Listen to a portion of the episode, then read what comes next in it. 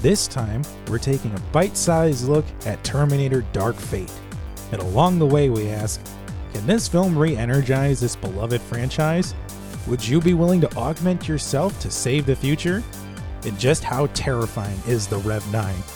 Let's stick our phones in a bag and discuss drapery options in this edition of Force Fed Sci Fi.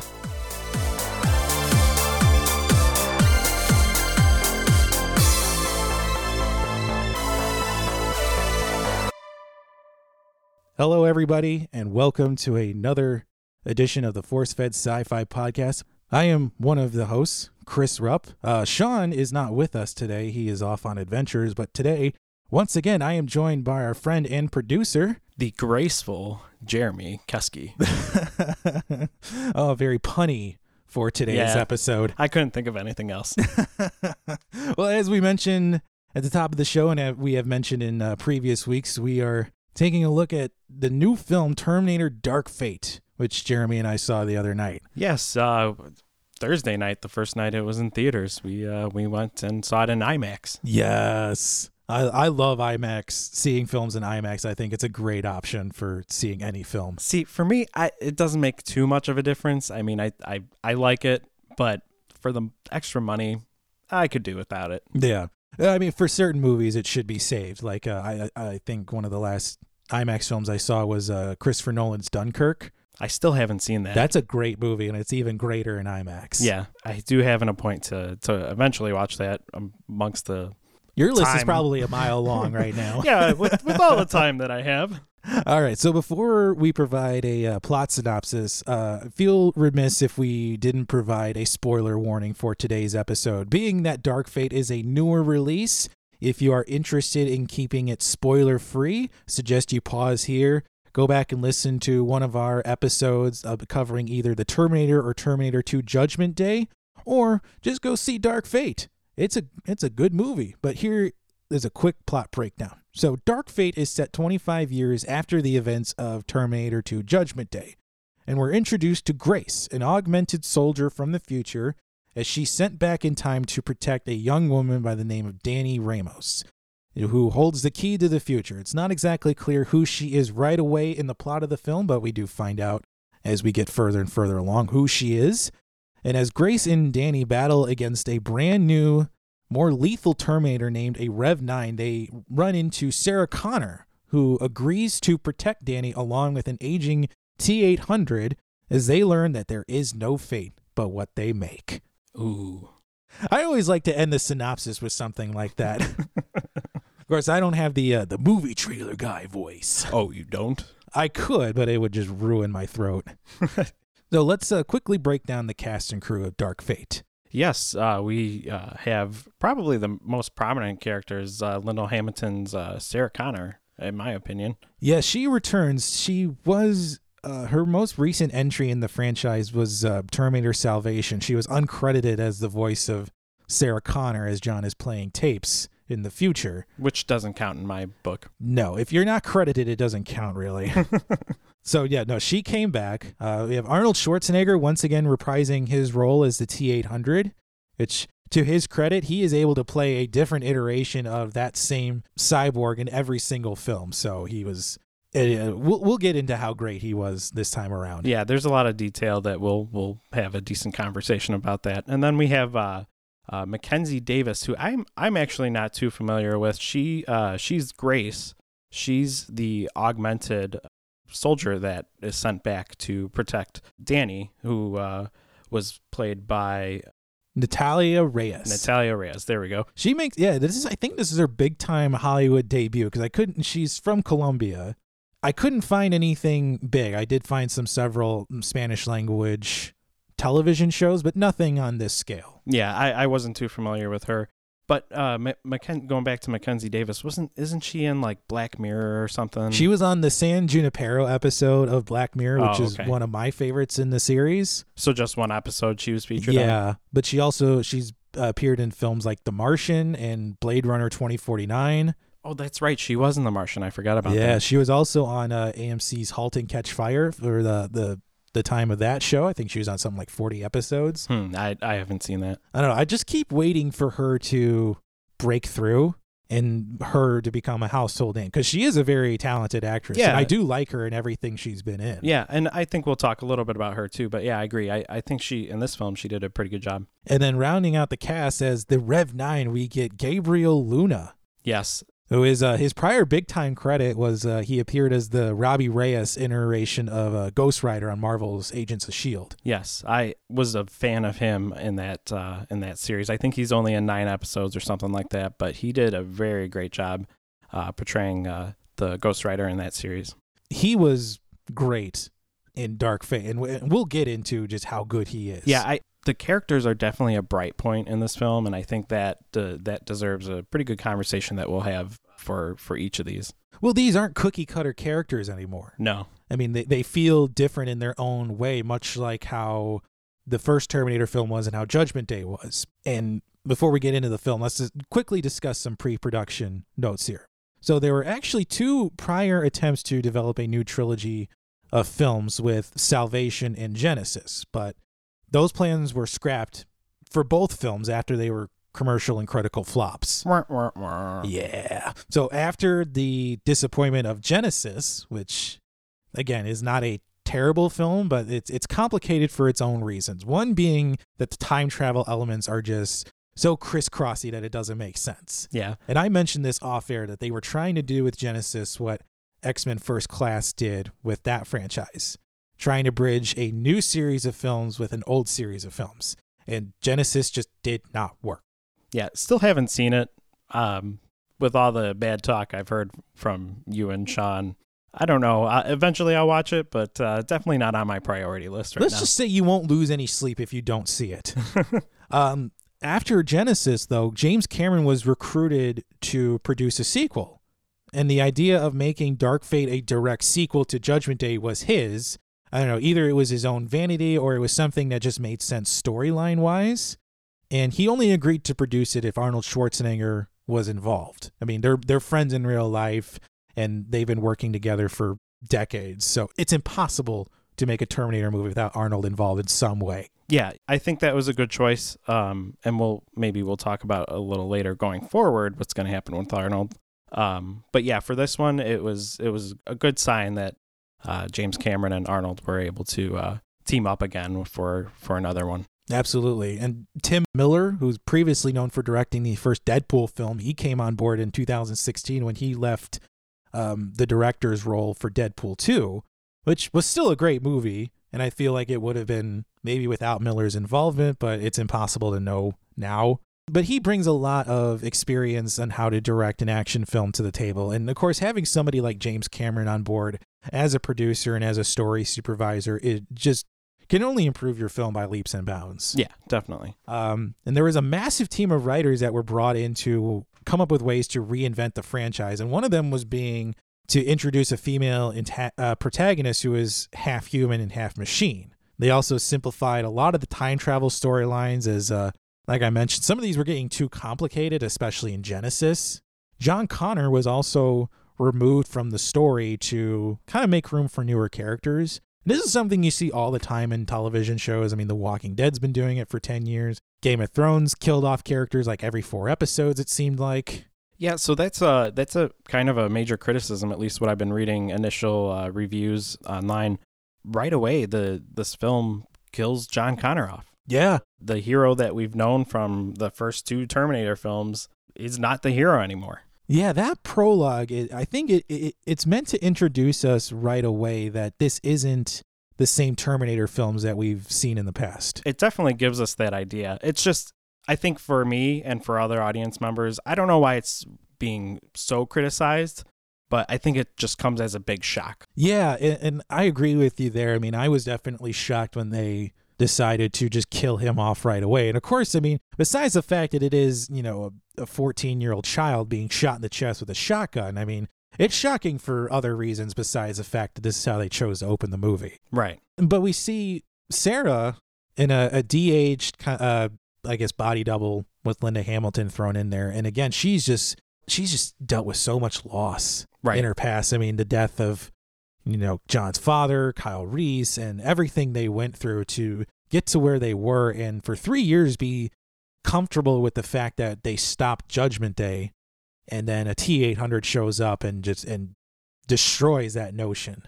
Right. She's very damaged now. If you can only imagine, you know, that emotional state that she's in. Yeah, and she has the great line in the movie of I hunt terminators and I drink every night until I black out. Right. She's she's damaged now. But we can really praise Linda Hamilton's portrayal of Sarah Connor in this film. Yes, it, this is Linda Hamilton A and Linda Hamilton B from Judgment Day to Dark Fate. It's two iterations of badassery that cannot be overstated. Yeah.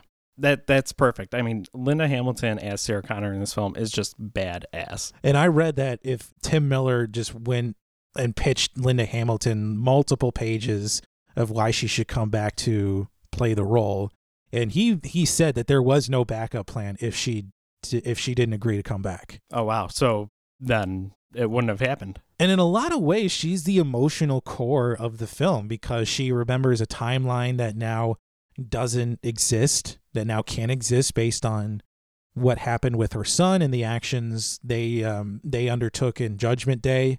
She remembers all of this. Right, right. Maybe to piggyback off of that, there might be some audience members that won't like this film because of that.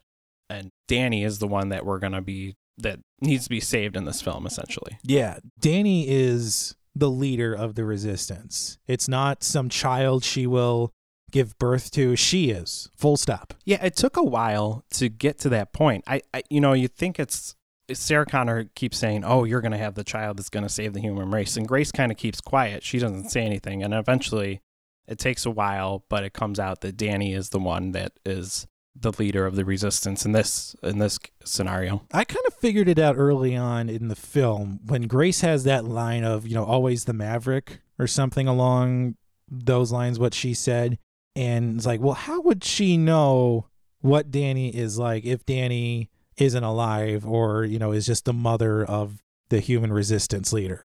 Yeah, I kind of had a feeling like, okay, Grace knows Dani. She has to in this timeline. And for her to say a line like that, like always the maverick or always making a dangerous choice, she has to know something personal about Dani in the future she comes from. That would make sense, yeah. And more to what you were saying about how fans, you know, might be disappointed with this film. This Dark Fate is just permeated with so much nostalgia from previous films. If you give it any deeper thought, there's almost minute by minute something that reminds you of a pr- prior film. Yeah, there's there is a lot of nostalgia. I think you you kind of have an issue with how much there is. I actually didn't mind it. Maybe maybe a tad much, but not not too bad in my opinion. If I gave it a lot of thought, it becomes bothersome. Yeah. But I'm doing my best as a fan of the franchise to limit that deeper thinking to it. I see. I liked. I guess maybe uh, they wanted to take a page out of J.J. Abrams and repeat A New Hope for The Force Awakens or or something. I don't know because it, it, yeah, there are a lot of similar plot points that you can compare. But then there's there's also the little things that I appreciated, like they had some close-ups of skulls again. You know, from in the first film, there's those vignettes that we talked about on on our first episode, and you see the skulls being crushed by the the tank or whatever it is. So I, I kind of appreciated those small little callbacks. That was that was kind of cool. Yeah, and we only get that one vignette of uh, Grace and her squad facing down all those Rev nines, and and it's just it's a great step in her development because we see how tough she is even without the augments. Oh yeah, yeah. When she's not augmented, yeah, Yeah, we see her and she gets dragged in by the medics like multi- with multiple stab wounds. It's only then when she says, "I want to be augmented," you know, because it's probably the only thing that will save her life. right, right. And Grace is just such a to go along with Linda Hamilton. She, Grace is such a badass in this movie. She she does a great job of portraying a strong woman. It's nice to see them include this type of character, and and I think uh, I think she did a great great job. The uh, Mackenzie Davis did. We can't speak enough though about how good the characters are in this film. Right. And Yeah. especially, I think the work that Arnold put in as this a new edition of the T800. So we've talked a little about uh, Linda Hamilton and uh, Mackenzie Davis. Um, but yeah, the big one, you know, Arnold Schwarzenegger. It's impossible, like I said, to do a Terminator film without Arnold Schwarzenegger. You just can't do it. And I know you might have disagreements about that, But no, it- not not that I d- disagree, but I don't see the future having an Arnold in it. yeah, I still haven't decided if it's corny or not, but you know, in preparing for getting ready to try and defeat uh, the the Rev Nine, which we still need to talk about, they're leaving, they're getting ready, and he says goodbye to his family that he's developed, and he says, "This time I won't be back." So I think that's that's kind of just foreshadowing, like, hey, this is my last time I'm gonna be in in a Terminator film. which would make sense. I think he, this Terminator goes by the name of Carl, Yes, which is weird. You, you give a Terminator a first name, almost like a pet. But his actions throughout the course of the film, I mean, this is clearly a different Terminator than we've seen in the past. Yeah. and I think he was he he headed into this mission, I think, ready to ready to go out. and if if you ignored our spoiler warnings, this is the Terminator that killed John Connor. Yeah, and Sarah, let's just say she doesn't handle that first interaction pretty well. Right. Yeah. Well, I who could blame her? No, I mean she's ready to put a shotgun in his face and pull the trigger. Yeah. We so we don't know what Sarah Connor's been up to all these years, and supposedly she's killing off Terminators that are trying to time travel back. And uh, this Arnold or this uh, Terminator that Arnold playing in this film has been sending Sarah Connor coordinates to destroy those Terminators to try and give her purpose. And I have to question how he's able to do that. Because if that T 800 is from a now non existent timeline where Skynet doesn't exist, how does he know when Legion is sending back those Terminators? Just accept it, Chris. I can't. it's like what you and Sean were saying about the first film and who is John Connor's original father if it's not Kyle Reese this time around.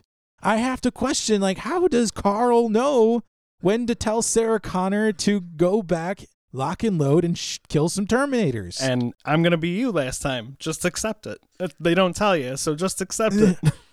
All right.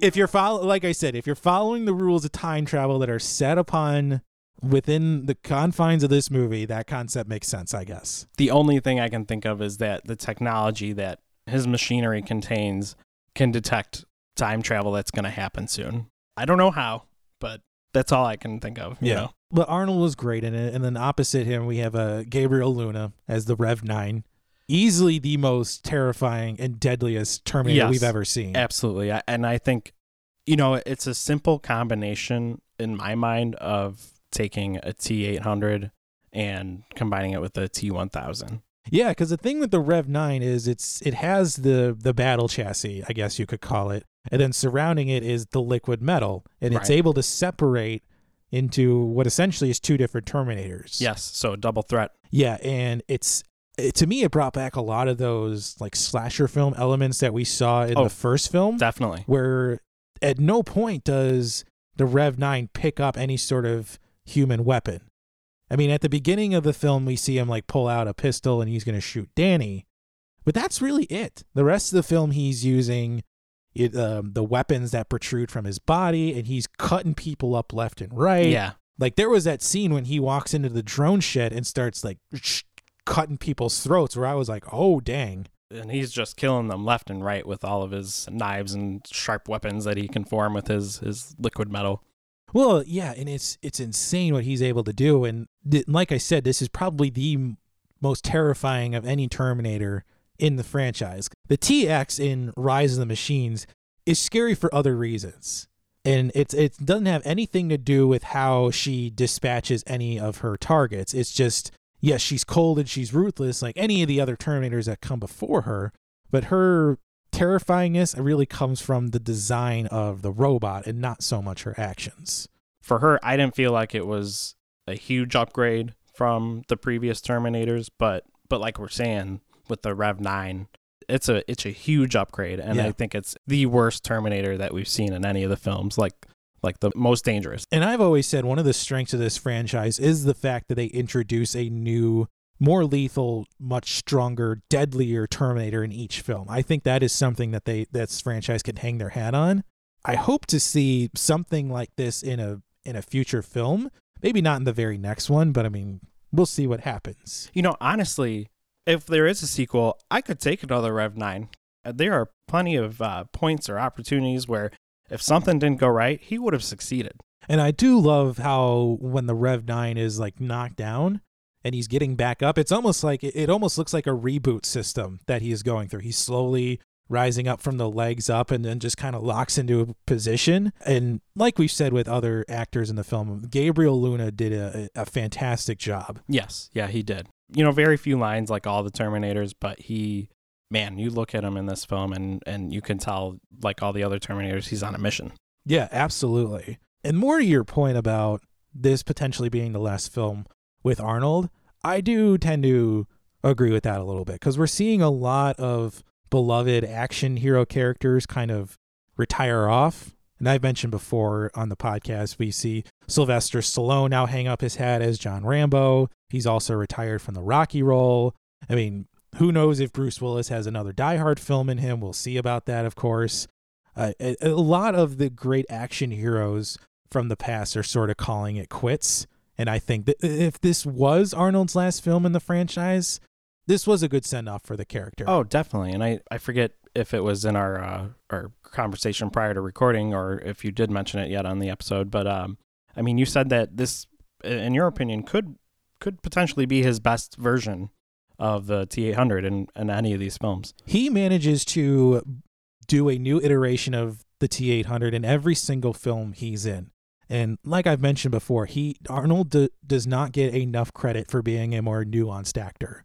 And this is his best work in the franchise because he develops something of, well, he can't develop a full conscience because he's not a human, but he's able to reflect on the consequences of his actions that he was programmed to carry out.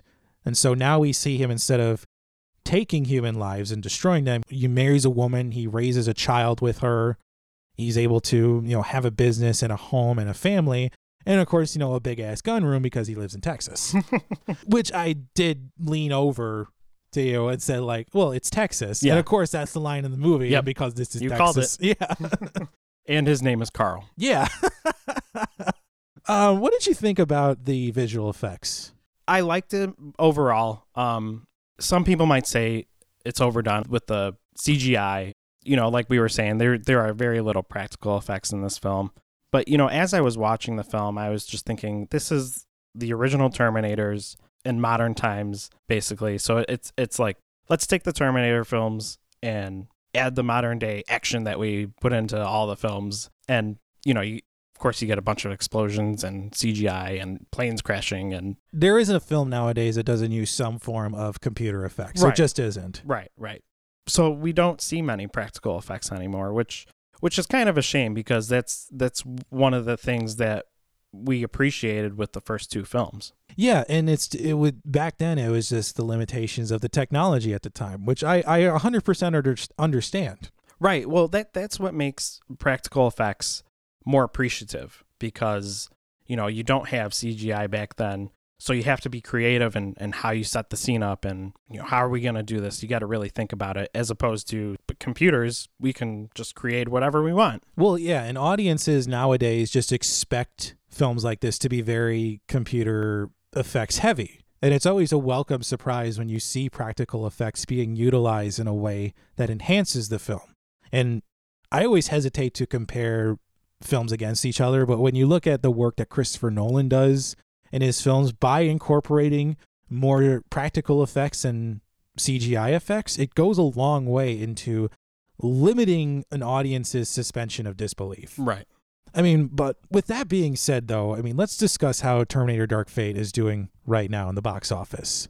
So it already it's already come out in the rest of the world. It was released uh, at this time the week prior to release, so it's already it's already made about twelve and a half million dollars, and it's projected to gross 120 to 125 million during its opening weekend, which isn't bad. It's going to make up most of its 185 million dollar budget. Yeah, but I think this has to gross at least 400 million for it to be considered a success and a sequel is greenlit. Yeah, in my opinion, I I mean I hope it does, but I think it's going to be close. Um, we'll see. I think this could be a welcome tonic for people who want to see something that's not a super heavy emotional Oscar bait film.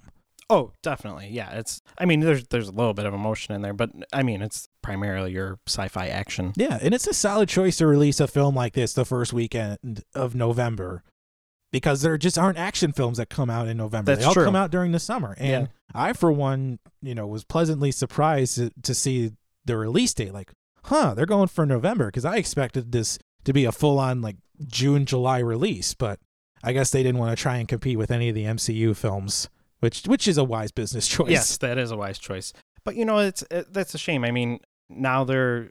I know we've talked about it on the on the podcast before, but it's just all big blockbusters now. You gotta you gotta spend a big budget, and then you gotta uh, surpass that budget and the money you spent on advertising, and and then that's when you can make a sequel. And and in this case, it's got to make three hundred to four hundred million dollars, and and it, it's questionable if it, if that's going to happen. I mean, I hope it does. And this does set up nicely for a sequel with Sarah and Dani, you know, riding off in the Jeep together, a la the end of the very first Terminator film. But what would you hope to see from a sequel? As you've mentioned that you don't want the same plot of a Terminator coming back in time to kill Dani. Right. You know, how many times are we going to get that storyline? So, you know, the first one, we have somebody coming back to save Sarah, and the second one, we have John being saved from a Terminator, Rise of the Machines, you know, John's got to survive. I haven't seen Genisys, so I can't speak to that. In Genisys, John becomes a Terminator, Yeah. which is just weird.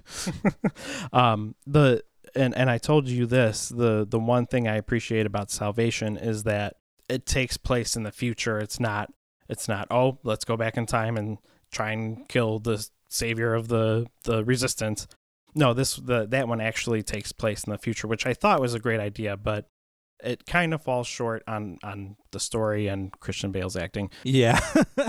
As we've mentioned, he overacts in that film. Yeah, definitely. Um, you know, we come back to Dark Fate, and it's another go back in time, save the leader of the resistance. How many times are we going to do this? Well, with Dani and Sarah riding off at the end, I hope to see some type of training film that you know there isn't a Terminator involved. I mean, and if it if if somebody does travel back in time, maybe it's you know another augmented soldier, like maybe a a, a male this time that Dani falls in love with. I don't know.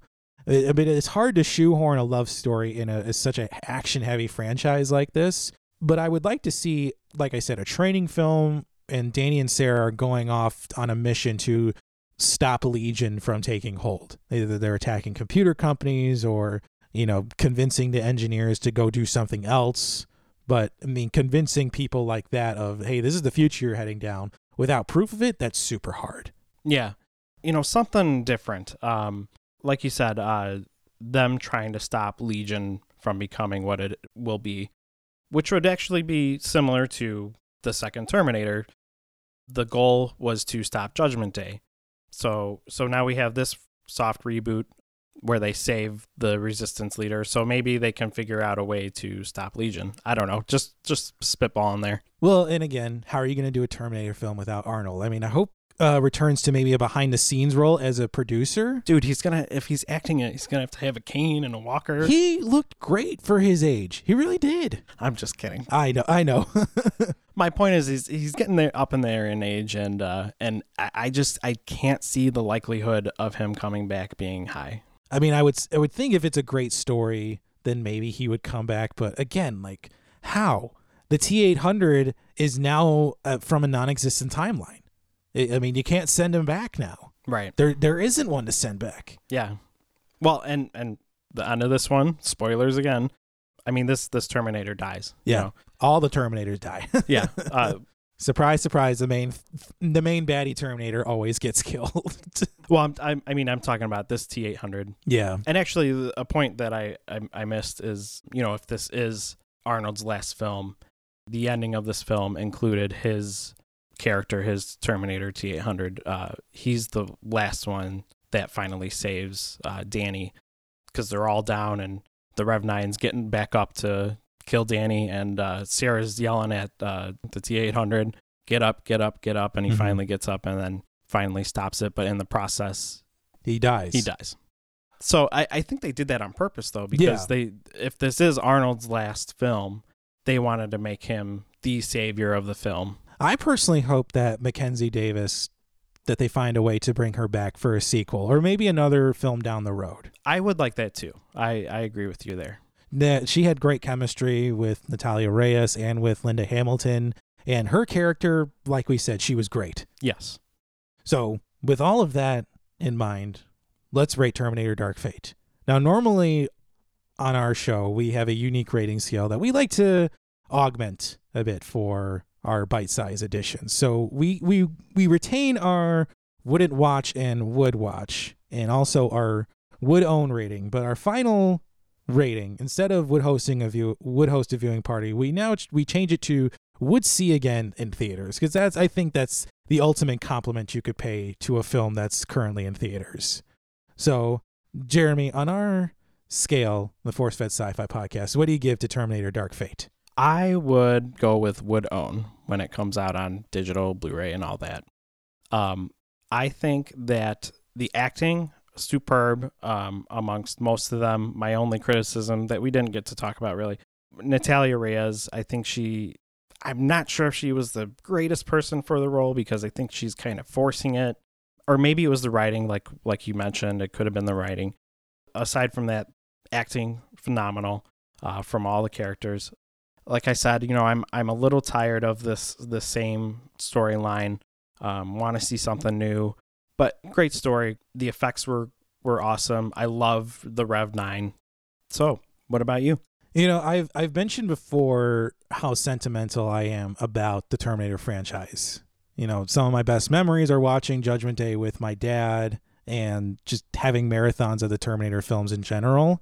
And for me, I was very, very, very much looking forward to seeing Dark Fate. I thought it was going to be a, a great return to the norm of the franchise. And for me, it certainly was. I loved the action in it. Um, it felt very reminiscent of the first Terminator film. And again, I, I do agree with you a bit on Natalia Reyes. But when you're also have Mackenzie Davis and Linda Hamilton opposite you delivering great performances, how do you try to outshine them? So I mean, either she got lost in the shuffle amongst other great performers, or it's just a a, a script writer's shortcoming. Because I've mentioned before on the show that James Cameron does not know how to write for female characters. He, Yeah. he just does not know how to do And it. And he, well, you said that he did contribute to some of the lines or offered at least some help. I mean, we don't know where he helped, but it's possible. But for me, I would call this a. I would see this again in theaters.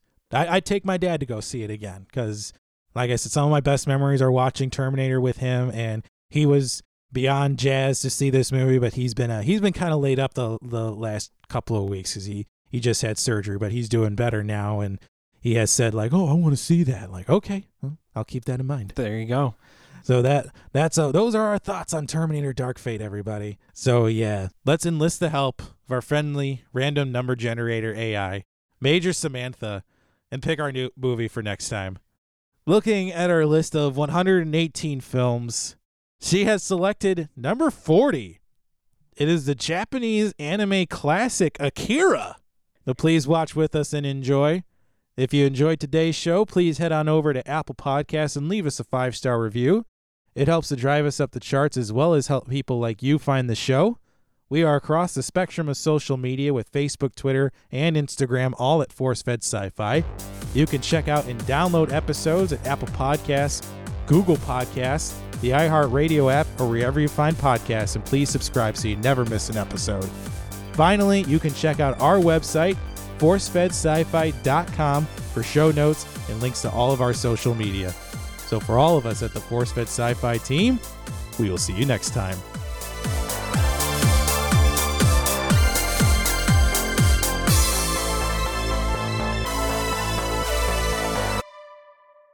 ForceFed Sci-Fi is written and hosted by Sean Culp and Chris Rupp. Website design, associate producer, and editing by Jeremy Keski. Artwork designed by Mike Berger. Theme music composed and performed by Custom Anthem.